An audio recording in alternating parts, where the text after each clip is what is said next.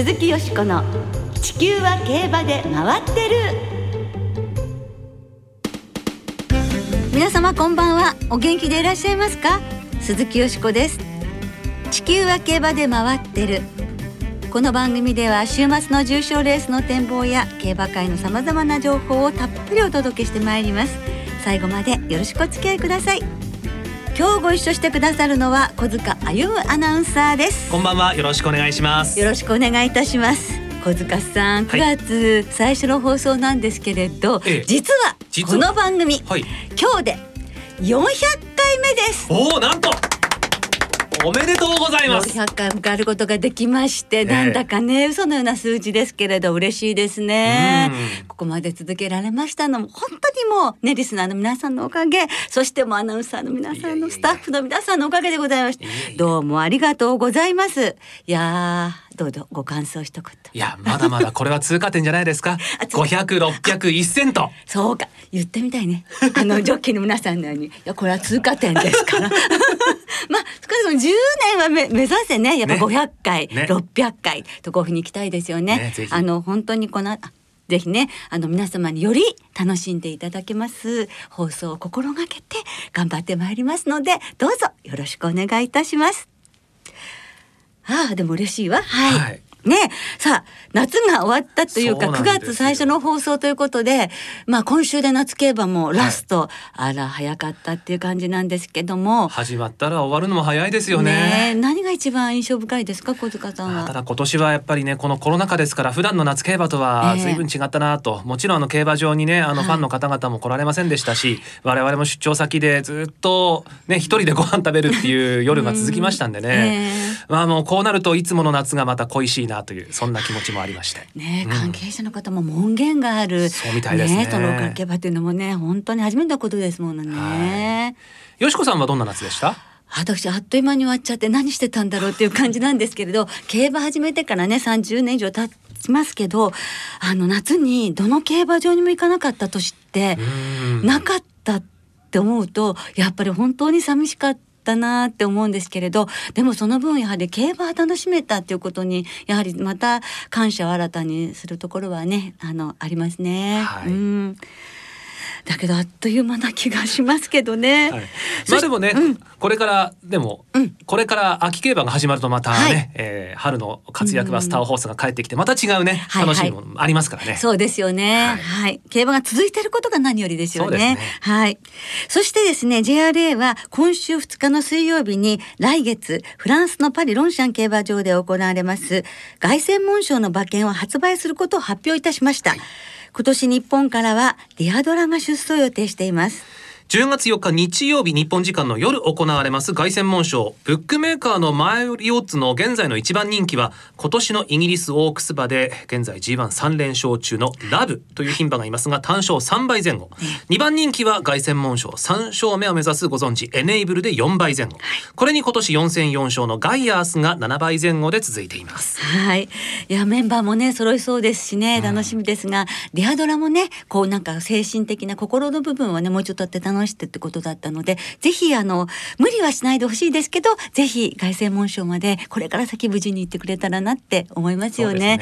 そそうしたら単勝ドッカンと買いたいと思います。はい。まあ嬉しいことにね今年も馬券が買えるということですから1ヶ月後の凱旋門賞楽しみに待つことにいたしましょう。鈴木よしこの地球は競馬で回ってる。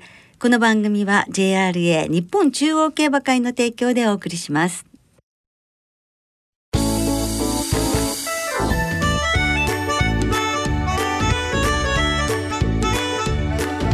鈴木よしこの地球は競馬で回ってる。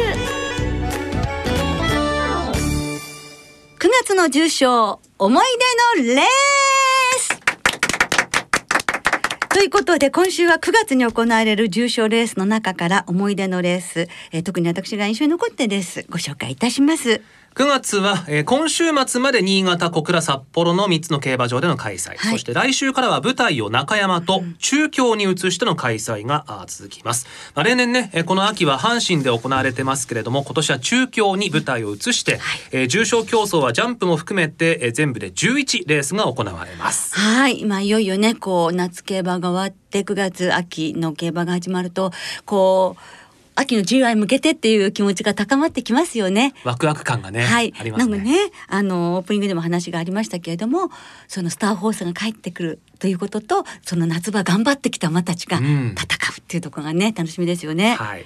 そんな中で、よしこさんが特に思い出に残っているレースは、はい、はい、最初に選んだのはオールカマーなんですが、2006年、はいはい、バランスオブゲームが勝ったこのオールカマーなんですけれども2着がコスモバルク。地方競馬のようですね、はい、で3着が4歳牝馬ディアデラノビア。そしてまあ大接戦であの6頭がねあの10倍以下のオッズだったっていう大混戦なんですよね。そんな中ゴール前どっと押し寄せてきた後続を振り切っての勝利だったんですがまずは実況をお聞きいただきましょうさあ前は34コーナー中間を通過。前が固まってきた 400m を通過してメジロマントル先頭です。あとはバランスオブゲームが2番手外を回ってヤシエリ。一番外はウィンジネラーレ。第4コーナーをカーブ。内をついているコスモバレク。さあ伸びてくるか。今度は先頭変わってバランスオブゲーム。バランスオブゲーム先頭だ。200m を通過する。坂上がってくる。コスモバレク内をついてくる。あとはエアシエリ。そしてディアデラノビア。ディアデラノビア。そしてスイフトカレント大阪ウィンジネラーレ。ディアデラノビア。ディアデラノビア。バランスオブゲーム。ディアデラノビア。前は並んだ。ゴーリン。バランスオブゲーム打ちをついたコスモバルク。さらにはディアデラノビア。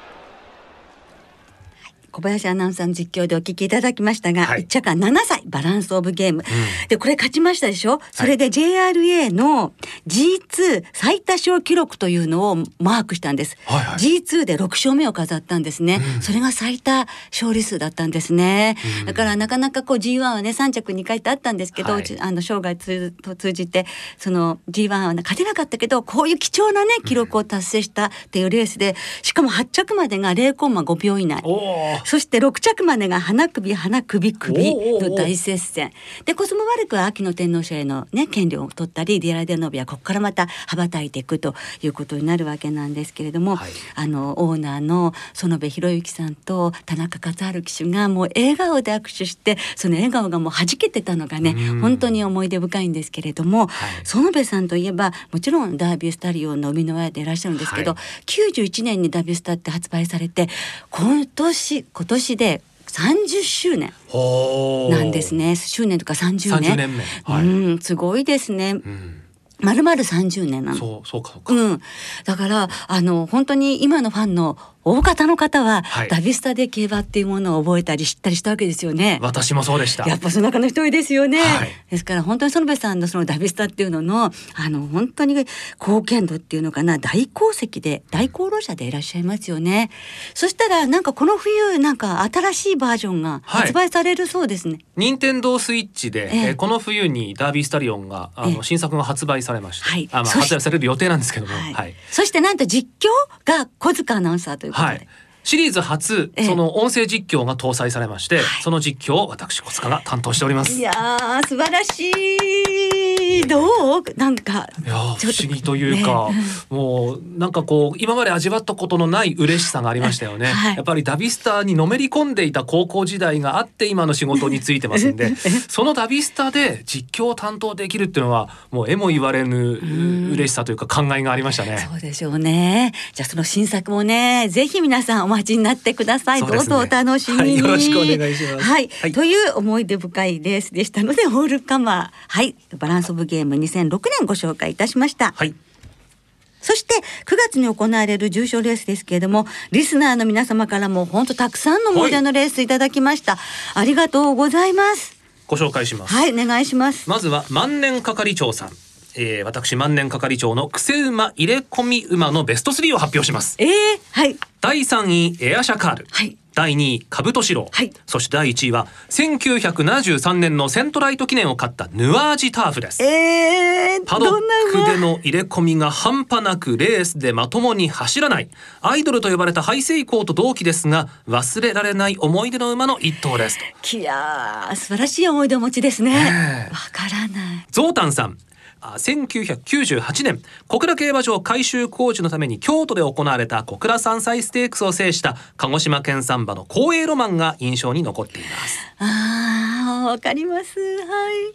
ラッパ吹きの熊さん9月の思い出のレースは2008年の小倉2歳ステークスです。生まれ故郷を前の日に訪れた父との親子旅行の2日目朝から小倉競馬場。その日のメインが小倉2歳ステークスでした。はい。素敵牝馬のデグラーティアが優勝浜中卓騎手の重賞初制覇。その浜中騎手が去年ダービージョッキーに嬉しい気持ちになりました。はあね浜中騎手もやっぱ九州でね地元でお勝ちになると本当にそうですもんね。はい。一撃さん。9月の思い出のレースは桜千歳王が当時の JRA レコードで勝った1994年の当時は KO 杯でしたね、えー KO 杯オータムハンデキャップです、うん。ポカポカ湯たんぽさん9月の重賞思い出のレースは2015年キタサンブラックが勝ったセントライト記念。このレースはキタサンブラックにとって幅広い距離で活躍するきっかけとなったレースだと思います、そうですね。平成生まれのヤブくんさんからいただきました。9月の思い出のレースは直近なんですが2019年去年ですね。京成杯オータムハンデキャップです。はい。トロワゼトワルがあ前半33秒3というハイラップで逃げました。結果3馬身2分の1差の快勝で勝ち時計が1分30秒3という 驚異的なレコードでした。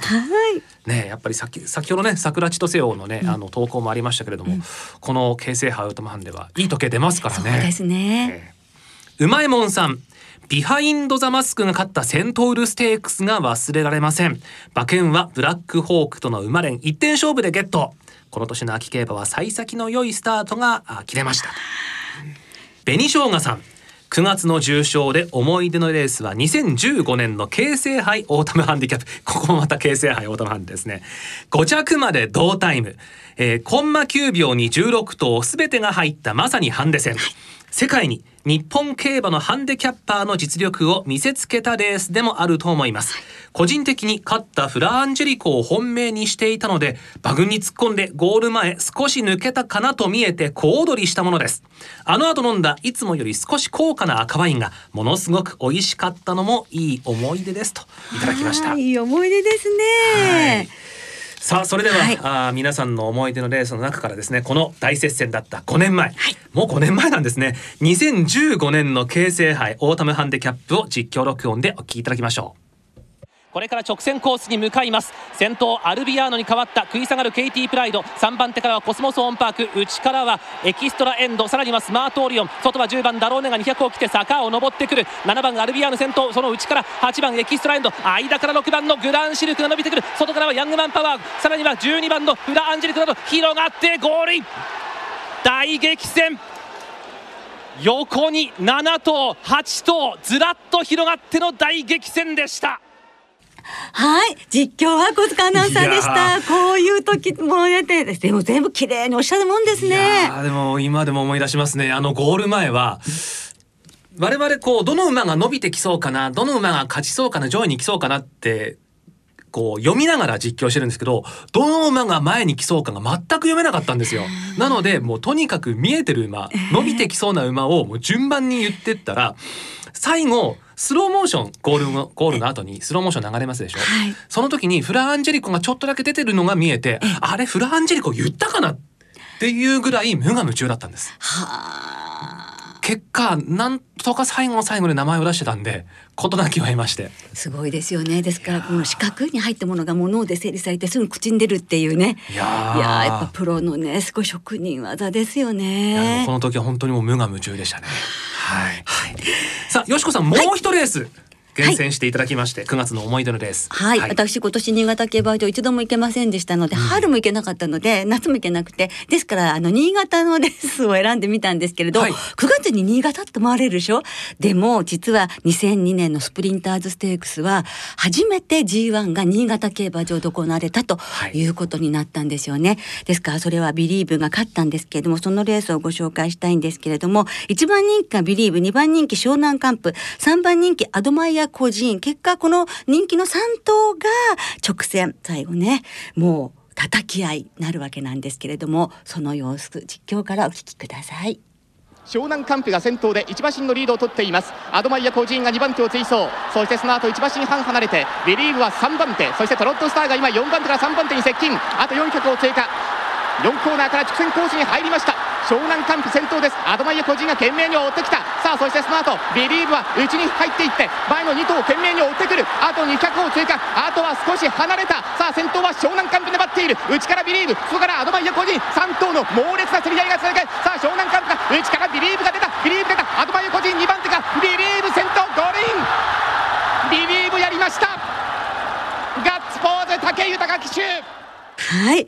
東京競馬場改修工事のために中山開催がずれ込んで史上初めて新潟で行われた G1 レースなんですが、はい、今実況山本アナウンサーの実況でお聞きいただきましたがバックに流れてた歓声がすごいですね、うん、大歓声でしょ、うん、もう全国各地から新潟競馬場にファンの方が詰めかけたという感じでもう昼休みのイベントもすごく盛り上がったりとか、うん、レースもこういう人気の馬たちの3頭の叩き合いだったのであの大歓声だったんですよね。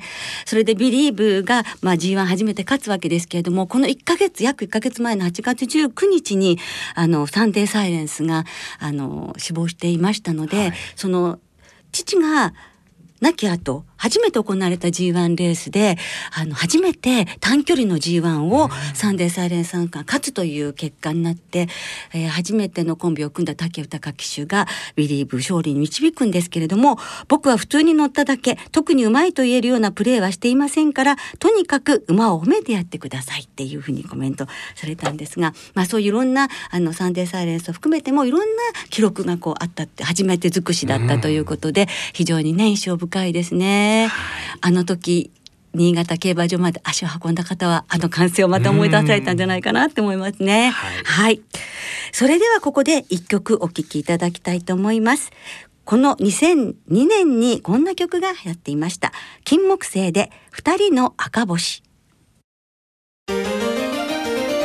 鈴木よしこの地球は競馬で回ってる。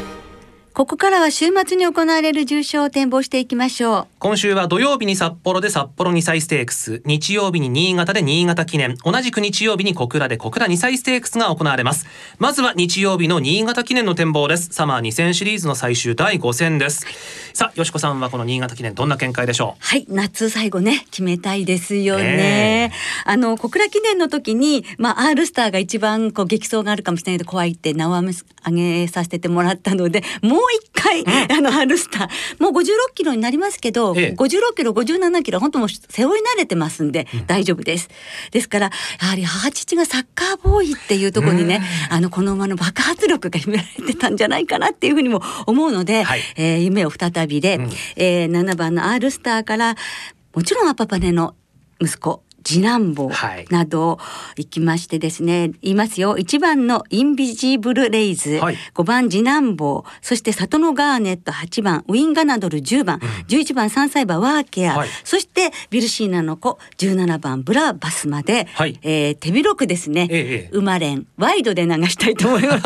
ワイドだったらちょっと鳥紙になっちゃうかもかい。やでもねでもね、まあ、はいそうですね、はい。えー、小塚さんいかがですか？私は3番のピースバンパラディ。はい、はい、この馬に注目してます。まあ前走エプソムカップで7着とね、うん、初めて崩れましたけれども、えー、そんなに大きく負けてませんので、左回りもいいですしですよ、ね、改めて注目したいですよね。55キロですしね。はい。よしこさんねあの相手には入ってなかったんで。ちょうどねここは手がねちょっと広げられなかったんです。はい、はいさあ続いて土曜日札幌で行われます2歳馬による芝線800メートルの G3 札幌2歳ステークスの展望です、はい、さあこちらは2歳馬14頭ですが、えー、はい。ここはですねやはりあのー、白雪姫のね、うん、血を引きます白馬の牝馬そうだし、はい、ね。強かったですしね。ね。だから芝の重賞初制覇勝ってるんですよね。白毛馬の。はい、ですがそれをね見たいじゃないですか。うん、そしてピンクカメハメハですよ。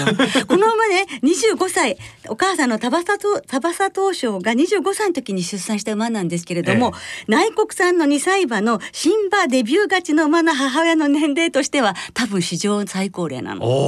それでリオンディーズが4歳の時だったのね種付けしたったのが。随分姉さん女房というか。そうなの。20歳差のとね 年の差婚なんで、ええこの話を友達にしたら私も頑張れってよしこも頑張れって言われたんですけどね。それはまあちょっとねと置いといて。ははい。い、それにですね6番のバスラットレオンを入れまして、うん。1番6番13番のマーレンボックスでいきたいと思います。はいはい小塚さんは？ここはゴールドシップ産駒が5頭出てましてちょっと注目したいなと。去年もね、産駒のワンツーでしたから、うん。えー7番のコスモアシュラがですね、えー福島の未勝利戦道悪で非常に強い勝ち方しましたんでもし明日ねまた雨で道悪ということになればこの馬が面白いかなというふうに思っております、はい今年もゴールドシップかな？はい。はい、それでは皆さんからの予想もご紹介しましょう、はいお願いします。タケピース和宝さん。新潟記念は3歳はワーケアから、えー札幌2歳ステークスはピンクカメハメハ小倉2歳ステークスはメイケイエル。馬なりくん .com さんは新潟記念長岡騎手の R スターから総流し。おゾウタンさん新潟記念は R スターの小倉記念からの連勝。小倉2歳ステークスは熊本県産ルクシオンに注目。札幌2歳ステークスは白毛ソダシポカポカ湯たんぽさんはあ新潟記念ワーケア札幌2歳ステークスピンクカメハメハ小倉2歳ステークスモントライゼ。一撃さんはあこちらもソダシですね。札幌2歳ステークス。小倉2歳ステークスセレッソフレーム新潟記念ピースワンパラディ中堅さんは札幌2歳ステークススライディを狙いますといただきましたうまいもんさんは札幌2歳ステークスバスラットレオン新潟記念サトノガーネット小倉2歳ステークスセレッソフレームといただきましたはい、どうもありがとうございます。はいあの時間都合で全てご紹介できずに申し訳ございません。ででも本当に皆さんどうもありがとうございました。来週は京成杯オータムハンデキャップセントールステークスの展望を中心にお届けいたします。お聞きの皆さんの予想もぜひ教えてくださいね。お待ちしています。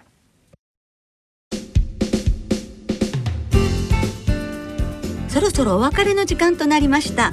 今週末は新潟札幌小倉3つの競馬場での開催いずれも夏の開催の最終週を迎えます。重賞競争は展望しました新潟記念札幌2歳ステークスの他に小倉2歳ステークスが行われます、まあ、台風10号の動きが心配です、えーぜひお聞きの皆さんも十分に注意していただきまして開催についてなどの情報は JRA のホームページ等でご確認ください。はい、本当にお気をつけください。